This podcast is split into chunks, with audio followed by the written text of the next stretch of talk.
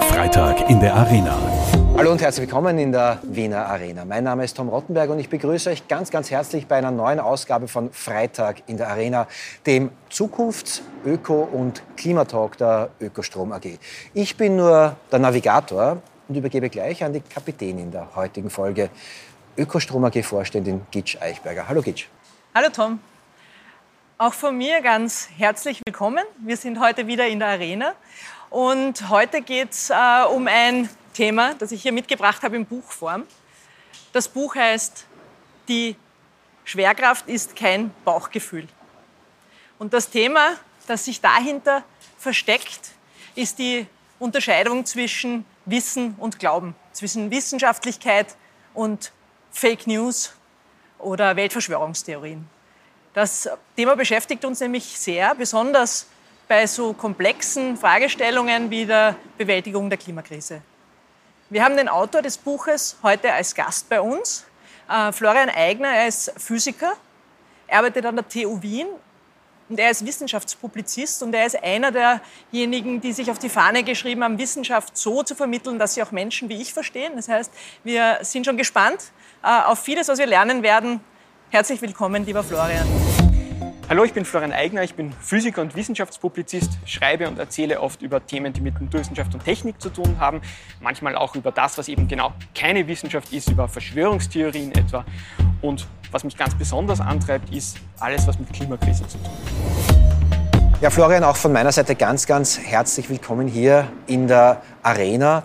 Ich habe von dir einen Tweet ausgegraben, eine Meldung auf Twitter die lautet, ab und zu finde ich es fast ärgerlich, dass sich das naturwissenschaftliche Weltbild so gut bewährt. Könnte man an Dämonen glauben, hätte man für alles, was ständig schief geht, perfekte Ausreden. Ganz bei dir. Ich glaube an Dämonen und auf einmal verstehe ich die Welt wieder.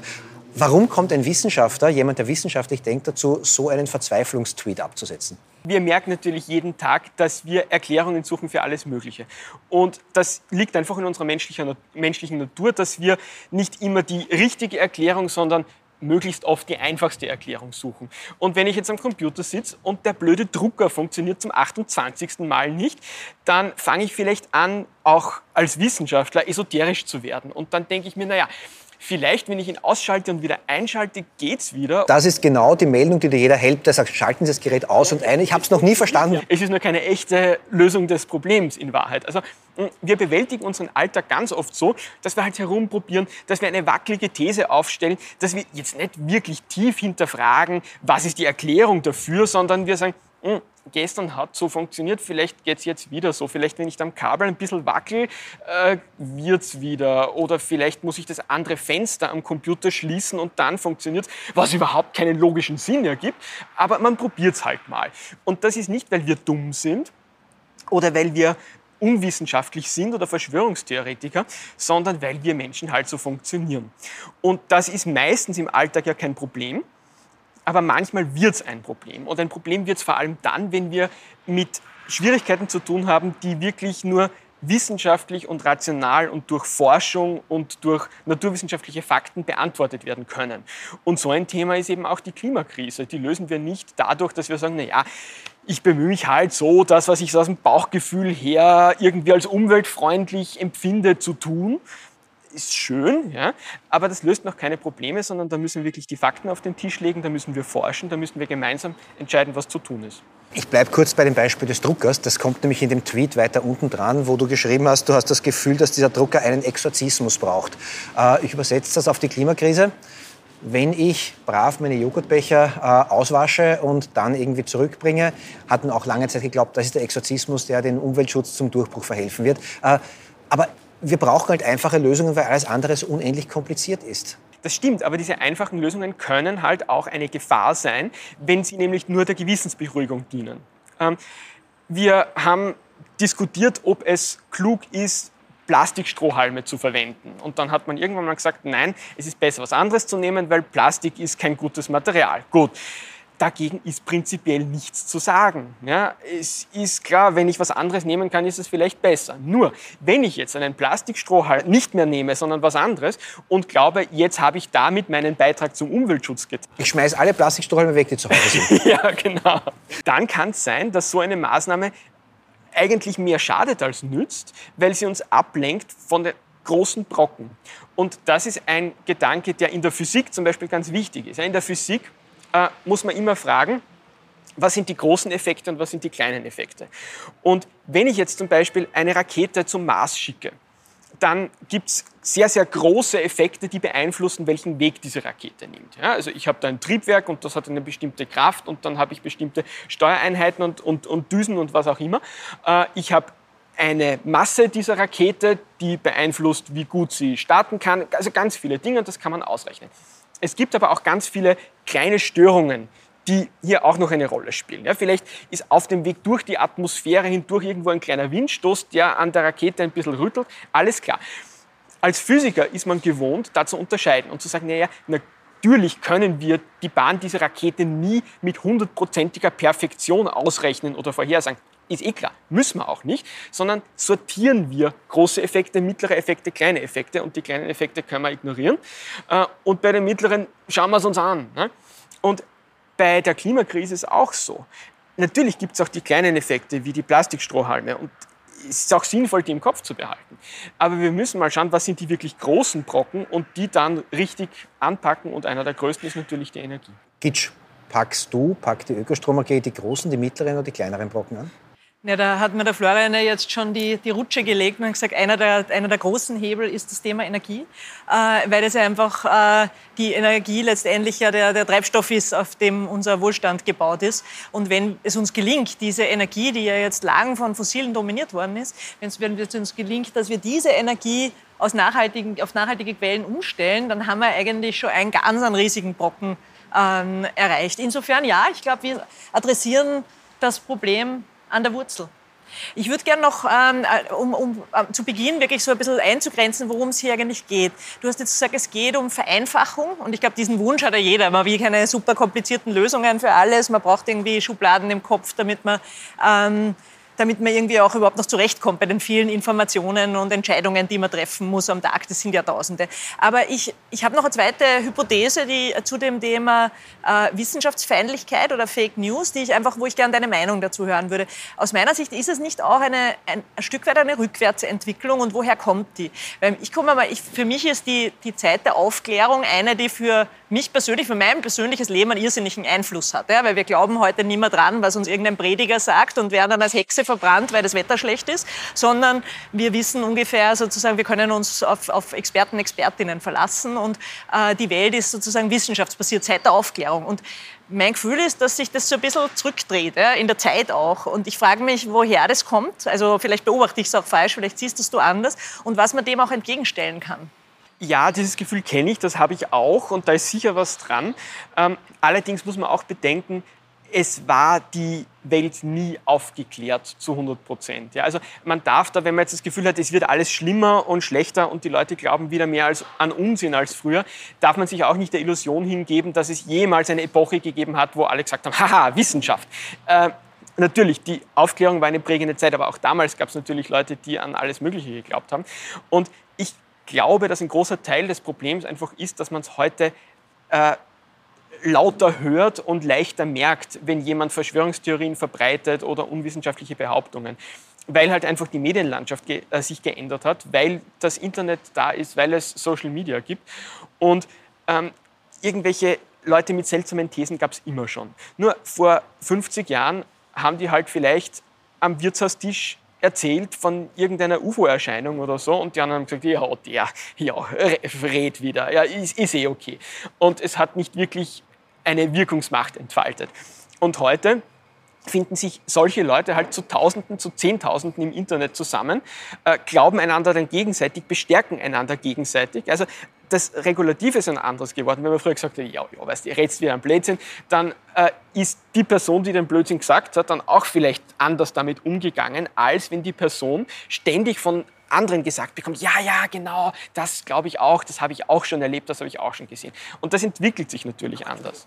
Spielt da nicht auch irgendwie der Algorithmus, gerade bei sozialen Medien, eine ganz zentrale Rolle, dass du einfach nur die Nachrichten überhaupt noch bekommst, die dein krauses oder nicht krauses Weltbild bestärken? Du hast das Gefühl, du lebst in einer Bubble, wo eh alle das Gleiche denken wie du und das ist ja dann auch noch irgendwie bestärkend. Genau das ist es. Ja. Und genau dadurch wird es eben verstärkt. Äh, und so wird diese Wissenschaftsfeindlichkeit, die wir heute spüren, nicht unbedingt geschaffen, aber es wird zumindest erleichtert, sie in die Welt zu tragen und sich selbst darin bestärkt zu fühlen. Und wie schafft man es jetzt, dass man da ein Gegengewicht setzt? Weil ich nehme an, du, du bist ja berufen, glaube ich, in deiner intrinsischen Motivation, das zu tun. Was, was macht man? Mit genau denselben Methoden. Ja, das ist nämlich auch das Spannende, dass uns genau diese Werkzeuge, die uns dieses, äh, diese Schwierigkeit bringen, äh, auch die Möglichkeit geben, dagegen anzukämpfen. Und das sieht man ja auch. Und Fridays for Future äh, organisiert sich auch durch soziale Medien und übers Internet und da heißt dann Follow the Science. Ja? Und es ist ja unglaublich, was für großartige Wissenschaftsformate es gibt auch auf Social Media heute und, und wie das auch beitragen kann, Wissenschaft zu vermitteln. Das war ja auch vor ein paar Jahrzehnten noch völlig anders. Da haben Leute halt Bücher geschrieben. Gut, mache ich jetzt auch noch, ist auch eine schöne Sache. Ähm, äh, aber man kam so als Durchschnittsmensch äh, nicht wirklich in Kontakt mit Leuten aus der Wissenschaft. Das ist halt ganz leicht. Ich muss nur auf YouTube klicken und habe alles, was ich will. Aber diskutierst du mit äh, solchen Fake News äh, Vertretern, Vertreterinnen? Tust du dir das an? Ja, ja. Bringt sieht, das was? Ähm, ja. Erstens mal mache ich es schon allein mal aus Egoismus, weil ich wissen will, was es da gibt. Und das war ja für mich auch irgendwie so der, der Antrieb, da reinzukommen. Ich habe nie äh, an UFOs geglaubt oder an Chemtrails, die uns angeblich alle vergiften oder an die flache Erde oder an sowas. Aber es interessiert mich einfach, ähm, was es da gibt, warum Leute sowas glauben, was da die aktuellen Theorien sind.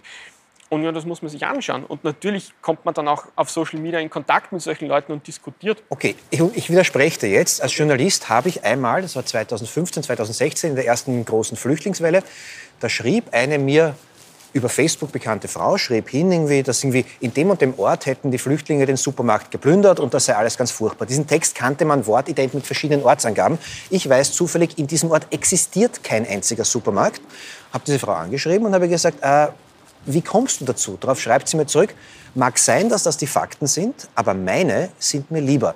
Und in dem Moment höre ich auf zu diskutieren. Ja, ja, das ist aber auch ganz wichtig zu sehen, dass es einen Punkt gibt, dem man, an dem man aufhören muss zu diskutieren. Also es bringt jetzt überhaupt nichts, seine Lebenszeit damit zu vergeuden, äh, missionarischen Eifer zu entwickeln. Das ist auch überhaupt nicht mein, mein Punkt. Aber äh, bei manchen Leuten ist eine Diskussion durchaus sinnvoll. Und es ist tatsächlich so, es ist eine Angewohnheit von mir, die man gut oder schlecht finden kann.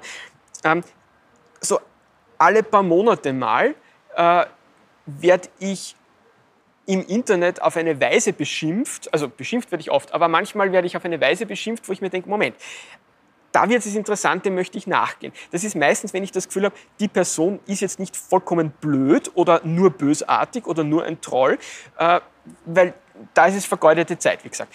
Aber manchmal gibt es Leute, wo man das Gefühl hat, Moment, die Person, die zeigt schon irgendwie, dass sie denkt oder in Argumenten, mit Argumenten arbeitet, aber fährt mir da jetzt so richtig ans Schienbein mit dieser Aussage. Ne? Und manchmal mache ich es dann so, dass ich die Person, wenn sie unter Klarnamen postet, google und anrufe. Äh, das funktioniert erstaunlich oft. Und es ist wirklich witzig, was man da für Erlebnisse hat, weil die Personen sind völlig überrascht zunächst, äh, weil das gehört nicht dazu normalerweise im, im Online-Diskurs, dass man dann plötzlich so einen, einen anderen Kanal öffnet und plötzlich am Telefon da ist und sagt, guten Tag, mein Name ist Florian Eigner, Sie haben mich gerade auf Twitter beschimpft, können wir drüber reden. Äh, und da haben sich dann teilweise schon wirklich spannende Diskussionen ergeben, wo man dann auch merkt, zuerst ist vielleicht eine Barriere da, die erste Minute, aber dann kommt man drauf, na Moment, so uneinig sind wir uns vielleicht gar nicht. Und vielleicht ist es auch so, dass wir uns in dem Punkt nicht einigen werden, aber man erkennt so irgendwie auf der anderen Seite ist auch ein Mensch, der auch Argumente hat, der auch denken kann. Und da ist der Punkt, wo was passiert. Direktes Ansprechen ähm, als, als eine Methode, die, die, mit der du gute Erfahrung hast. Das jetzt, ähm, Was mich immer beschäftigt, sind die, die mitlesen und die, die sich einfach nicht in der Tiefe damit beschäftigen können. Also ich würde mich auch in ganz vielen Themen nicht als Expertin bezeichnen. Und man muss ja irgendwie schauen, wie schafft man es, dass man sich ein Bild macht und wirklich versteht, äh, was auch die Grundlagen für eine Position sein können. Das verändert sich. Das sind ja auch Themen, die sich ständig verändern. Da erfährt auch die Wissenschaft immer neu dazu. Die Wissenschaft hat auch die Eigenschaft, immer wieder zu sagen, es gibt immer, es ist mit einer gewissen Wahrscheinlichkeit so. Also das kennen wir alle, diese, diese Themen. Was ist da deine, äh, deine Empfehlung, wenn man eben mit jemandem, der guten Willens ist, die aber auch oft schon ins Zweifeln gekommen sind, weil es eben so komplex ist, weil es eben so viel ist, weil es schwer in eine Schublade zu bringen ist. Was ist da deine Empfehlung? Wie gehst du an solche Menschen ran, um, um, um ihnen zu helfen, sicherer zu werden, auch in dem, was sie, unter, dass sie unterscheiden können, was, was stimmt, was nicht? Argumentieren, argumentieren, argumentieren. Also wir müssen einfach immer wieder die Fakten auf den Tisch legen. Und auch wenn es uns selber schon unglaublich langweilig erscheint, weil sich die Dinge natürlich wiederholen und wenn man dann natürlich vielleicht äh, dann ein Posting schreibt, das man in ähnlicher Form eh schon 30 Mal geschrieben hat, äh, man muss immer daran denken, das Gegenüber hört das vielleicht zum ersten Mal und man muss immer wieder einfach erklären, sich nicht in Details verlieren, sondern die großen, wichtigen Punkte zusammenfassen und sagen, das ist falsch, nicht weil du blöd bist und weil ich dich nicht mag, sondern das ist falsch, weil. Und hier hast du den Link und da kannst du es noch genauer nachlesen, wenn du auch willst. Äh, und das ist eben die Chance, die uns das Internet liefert, dass wir Informationen auch in ganz unterschiedlichen Detailtiefen präsentieren können. Und dann gibt es halt vielleicht den Tweet, der äh, nur 280 Zeichen hat und die Sache zusammenfasst. Aber da gibt es halt vielleicht auch den Deep Dive, Dive auf YouTube mit einem Video, das 40 Minuten lang ist. Das gibt es auch. Und diese Vielfalt ist genau die Möglichkeit, wie wir sowas auch bekämpfen können. Aber erreichst du die Menschen dann tatsächlich? Weil wenn ich dir sage, irgendwie Corona ist eine real existierende Krankheit und dann kommt jemand daher und sagt, Pferdesalbe. Ne? So.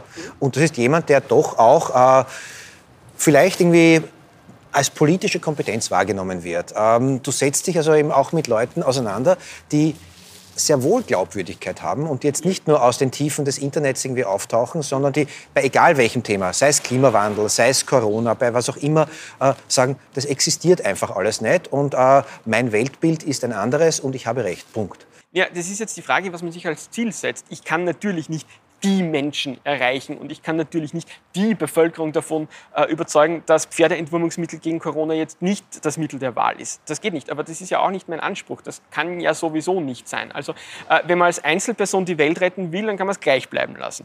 Äh, was ich aber machen kann, ist, ich kann dafür sorgen, dass die Welt ein bisschen faktenorientierter, ein bisschen wissenschaftlicher, ein bisschen klüger wird, als sie wäre, wenn ich das nicht machen würde.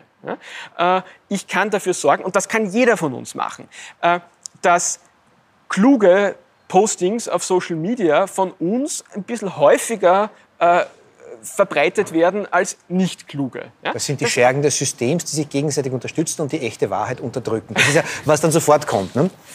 Ja, äh, natürlich, aber nur weil ein blödes Gegenargument kommt, heißt das ja nicht, dass man nicht seine Argumente anbringen sollte. Das, äh, man, man, darf sich auch die, die Latte einfach nicht so hoch setzen. Nein, wir müssen die Welt jeden Tag ein kleines bisschen klüger machen. Wenn das gelingt, ist es super. Dann kommen wir wohin, wo es ganz schön ist. Okay, also dein Auftrag ist, die Welt klüger zu machen. Mein Auftrag ist, mehr CO2-freie Energie in die Welt zu bringen. Das ist, ist ja klüger, schon ja. Und, und weniger ist auch schon klüger und weniger, weniger Energie zu brauchen. Ich versuche gerade die Brücke zu schlagen in Richtung Klimaschutz. Du beschäftigst ja. dich ja auch inhaltlich sehr mit den Themen, auch Energiesysteme, Speicher. Ähm, lasst uns sozusagen ein bisschen mehr auf dieses, auf dieses Thema auch noch fokussieren. Äh, wir, wir leben jetzt in sehr ähm, äh, in, in sehr spannenden Zeiten, in denen, sehr, in denen wo es wirklich um einen Umbruch geht. Da tut sich extrem viel. Auf einmal erscheint, ähnlich wie bei der Corona-Krise, aus meiner Sicht vieles möglich, was vorher nicht einmal diskutiert wurde. Durch die hohen Energiepreise ist auf einmal Effizienz wieder billiger geworden. Das heißt, es wird investiert, wo seit 20 Jahren nicht investiert wurde. Also da, da passiert wahnsinnig viel jetzt gerade im Bereich Energie. Und ich glaube, das ist, ist ja auch eine Chance, um äh, die Welt hier ein Stück weit äh, besser zu machen. Und das werden wir brauchen, wenn wir die Klimakrise lösen wollen. Äh, mich würde interessieren, wo du da die Narrative im Moment siehst. Ja? Also wenn es eben darum geht, um diese Abkehr von russischem Öl, ja? das kann ja zwei Seiten haben, entweder Hinkehr zu kuwaitischem Öl ja? oder es könnte sein die Hinkehr zu einer klimafreundlichen äh, Zukunft. Und wir stehen, glaube ich, alle für zweitere Lösung. Ähm, aber wo siehst du da die Narrative und was muss die Wissenschaft jetzt tun, damit dieser Weg eingeschlagen wird? Ja, da könnten wir jetzt tagelang drüber diskutieren. Ähm, ich, für mich ist eine der großen Gefahren das Narrativ der Individualisierung. Nämlich, dass man sagt, du als Einzelperson musst einfach deinen CO2-Fußabdruck verringern. Das ist nicht die Art, wie ich finde, dass wir darüber reden sollten. Äh, man hört das ganz oft, ähm, dass man sagt, ja, äh, die Welt äh, wird einfach gerettet, wenn alle Menschen auf dem Globus sich ein bisschen bemühen und dann wird alles gut. Und wenn das nicht gut wird, dann bist du als Einzelperson schuld, weil du hast jetzt deine Heizung äh, zu warm aufgedreht im Winter oder hast irgendwas gemacht, was böse ist. Ja? Und so funktioniert es nicht, weil äh, die, das Verhalten der Menschheit ist nicht die Summe des Verhaltens der einzelnen Personen. Es ist komplexer als das. Und deswegen ist mir ganz wichtig klarzumachen, dass wir eben gemeinsam Strategien brauchen. Äh, und das sind die zwei großen Narrative. Auf der einen Seite, schau, dass dein CO2-Fußabdruck, dein ökologischer Rucksack nicht so groß wird. Und das ist eigentlich äh, eine Strategie, die von Erdölkonzernen gefördert worden ist ursprünglich. Ja, von British Petrol gab es den ersten äh, CO2-Fußabdruckberechner. Da konnte man eintippen, was man alles so macht den ganzen Tag und dann kommt raus, so böse bist du. Ja, was ja vollkommen verrückt ist, es macht ein, ein Erdölkonzern. Ja. Ähm, und auf der anderen Seite, das gegenteilige Narrativ ist äh, eher ein gesellschafts- oder staatsorientiertes, in dem man sagt, welche Regeln, äh, welche Möglichkeiten schaffen wir auch gemeinsam, dass eben jede einzelne Person überhaupt die Möglichkeit hat, sich klimafreundlich zu verhalten. Jetzt ist der Staat auch nicht, der braucht auch manchmal, oder so die Politik, um es so zu formulieren, die braucht ja auch manchmal äh, Unterstützung bei der Meinungsfindung, um das jetzt sehr, sehr freundlich zu formulieren, ähm, weil die ist sich ja auch nicht immer gleich sicher ja, in dem, was sie da, die hätte die Möglichkeit, das unterschreibe ich, was du sagst, aber sie tut es ja nicht unbedingt. Ja. Also wir haben jetzt noch nicht den Plan, der, wir wissen, wir müssen die Erneuerbaren deutlich mehr ausbauen eigentlich, als wir es schon bisher geplant hatten. Wir sind aber schon unter dem alten Plan. Also wir sind eigentlich überhaupt nicht äh, äh, aufgestellt und wir, uns fehlt das, was du gerade gesagt hast, was wir brauchen würden, nämlich dieses Kollektive. Wir wissen, wo wir hingehen und wir wissen ungefähr, was wir tun. Wie, das heißt, unsere erste Aufgabe wird sein, diesen kollektiven Plan mal äh, gemeinsam zu promoten. Ja, und da haben wir, glaube ich, mehr Macht, als wir denken.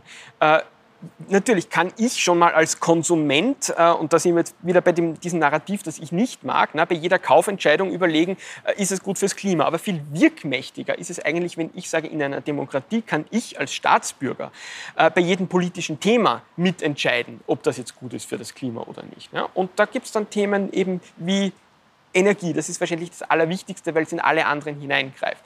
Äh, da kann ich jetzt äh, den Politikerinnen und Politikern irgendwie auf die Finger klopfen und sagen, Leute, ich will, dass wir ein äh, ordentliches äh, Gesetz über äh, erneuerbare Energieträger haben. Ich will einen Ausstieg aus, aus Kohle und Gas. Äh, ich will ein Umdenken auch in der Verkehrspolitik, wie auch immer. Mein Job ist ein bisschen das Aber einzuwerfen, ja. Äh, weil wir sind uns da inhaltlich vermutlich alle sehr einig. Ich sage trotzdem Aber.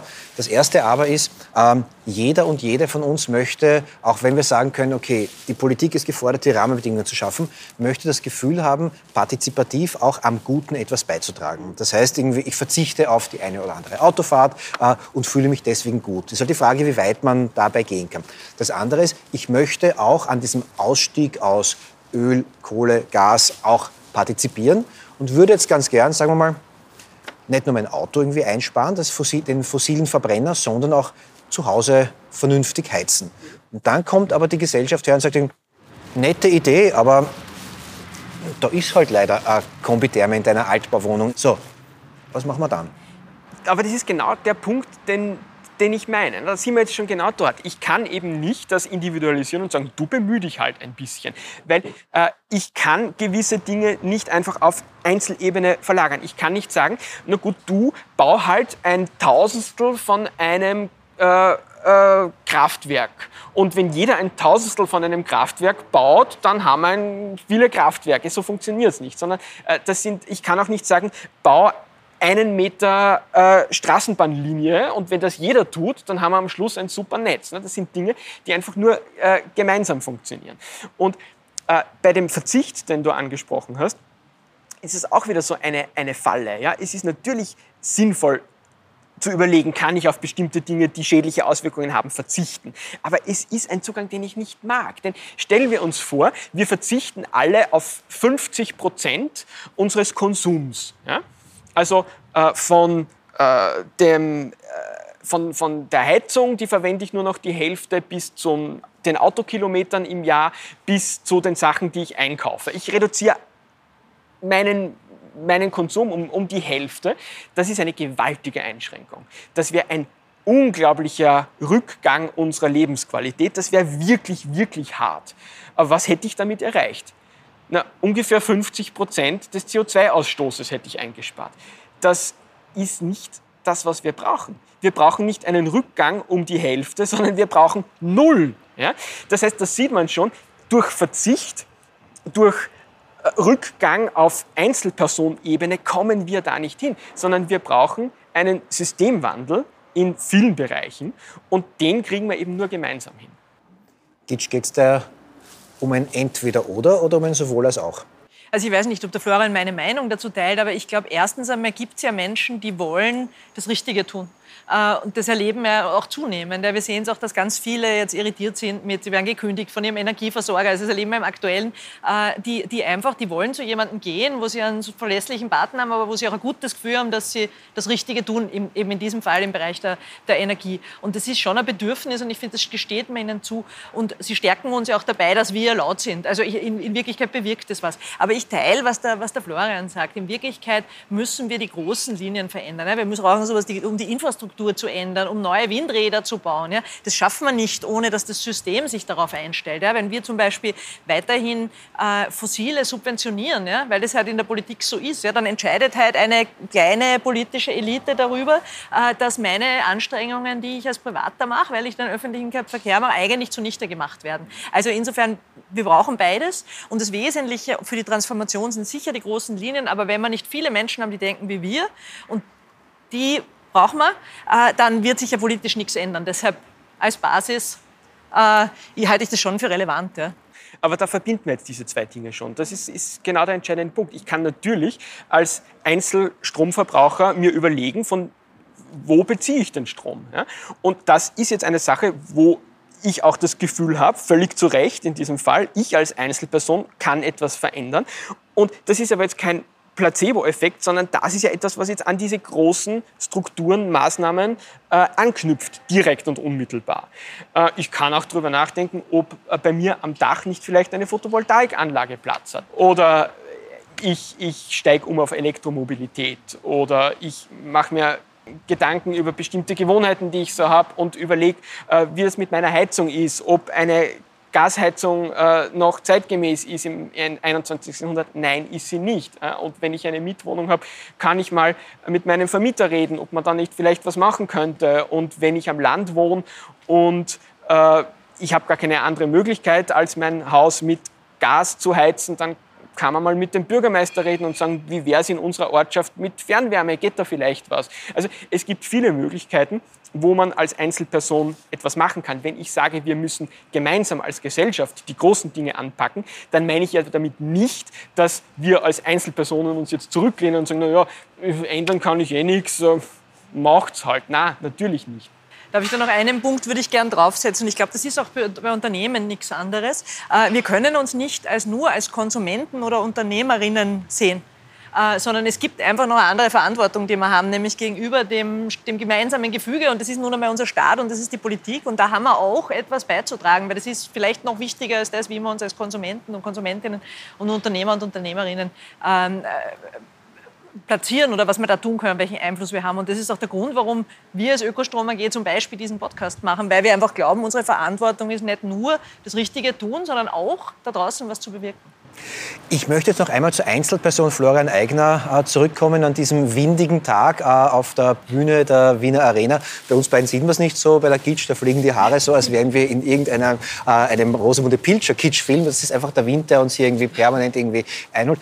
Florian, wie gehst du damit um? Äh, dass so viele Menschen sagen, es interessiert sie Wissenschaft, es interessieren sie Fakten nicht. Ist es nicht für dich als Individuum ab und zu einfach doch auch frustrierend? Woher kommt der Optimismus? Woher kommt die Motivation, da weiterzumachen? Ja, frustrierend ist das manchmal schon. Ähm, aber man muss auch anerkennen, dass man halt nie alle Leute erreichen kann. Ähm, man kann es auch umdrehen und sagen, es gibt doch erstaunlich viele Leute, die, wenn man ihnen die richtigen Geschichten erzählt, äh, Wissenschaft interessant finden. Und es gibt so viele Wissenschaftsdisziplinen und für jeden ist irgendwas dabei. Und äh, ich, ich sehe diese oft zitierte Wissenschaftsfeindlichkeit in der Gesellschaft eigentlich nicht so wirklich. Es gibt vielleicht eine Feindlichkeit gegenüber äh, wissenschaftlicher Autorität und das verstehe ich auch, na, wenn jetzt irgendjemand hinstellt und sagt, die Wissenschaft hat herausgefunden und deswegen.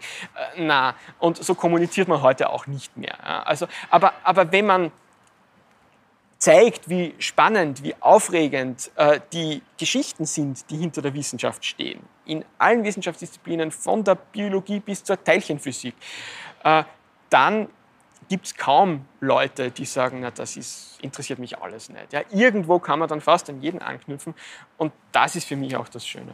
Florian Eigner, Wissenschaft ist kein Bauchgefühl. Das ist ein sehr, sehr schöner Satz. Äh, ich habe aber noch einen anderen schönen Satz für dich, das, äh, der heißt äh, der Tipp am Freitag. Das ist das Schlagwort, bei dem wir unsere Gäste äh, dazu auffordern, eine möglichst konkrete Handlungsanleitung, sehr wohl für das Individuum, äh, um jetzt ein bisschen zu konterkarieren, was du vorher gesagt hast, also eine möglichst konkrete Hand Handlungsanleitung äh, zu empfehlen für unsere Seherinnen, Zuhörer, Zuhörerinnen, ähm, wo sie mit einer vielleicht kleinen Aktivität doch einen in der Summe großen Impact bewirken können und sei es ein mind-altering Impact. Dein Tipp am Freitag bitte.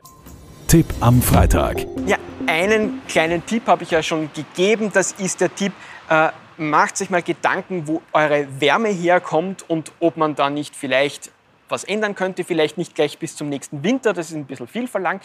Aber wenn man so auf fünf bis zehn 15 Jahre vorausdenkt, dann könnte man da schon sehr viel bewegen. Ein ganz konkreter Tipp, ich habe da ein Buch mitgebracht von Katharina Rogenhofer und Florian Schlederer. Ändert sich nichts, ändert sich alles. Ein Buch voller kluger Gedanken rund um Klima und Klimakrise. Das kann ich auf jeden Fall empfehlen. Gitsch, was nimmst du denn aus diesem Gespräch mit diesem ich sage es trotzdem, Missionar für den Glauben an die Wissenschaft. Ähm, was nimmst du aus diesem Gespräch denn mit? Ja, es war, äh, ich finde, es war sehr vielseitig und ich finde, wir haben eigentlich so, so zwei Themenbereiche wirklich abgedeckt in der Diskussion. Und das eine, da ging es ja eben genau um diese Frage, ist Schwerkraft ein Bauchgefühl, äh, beziehungsweise wie bringt man die, die wissenschaftlichen Fakten auch nach draußen? Und da fand ich schon sehr... Ähm, äh, hat, hat Florian einfach sehr überzeugend zusammengefasst, dass die Wissenschaft auch lernen muss, laut zu kommunizieren.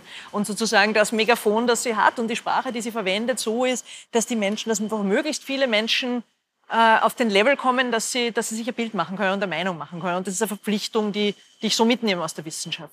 Und ähm, unsere, unsere Diskussion hat sich ja dann auch noch ein Stück weiter gedreht, auch was können wir im ganz konkreten Fall der Klimakrise äh, tun. Und da hat äh, der Florian ganz stark die These vertreten, dass wir ja, wir sind ja immer viele Rollen in der Gesellschaft, aber dass wir ja nicht nur Konsumentinnen und Kundinnen sind von Unternehmen, sondern dass wir einfach auch eine gesellschaftspolitische Verantwortung als Staatsbürger und Staatsbürgerinnen haben und dass wir eigentlich das System auch so mit verändern müssen, indem wir in demokratische Prozesse auch mit reingehen und uns da einsetzen. Das heißt, dass es, dass es beides braucht. Ähm, ja, so würde ich, würde ich das mal abgerundet äh, zusammenfassen. Dann bedanke ich mich bei euch beiden, dass wir hier in der Arena, bei Freitag in der Arena, äh, darüber diskutieren konnten, nicht ob, sondern dass die Schwerkraft kein Bauchgefühl ist. Das ist ein ganz kleiner, aber doch äh, relevanter Unterschied.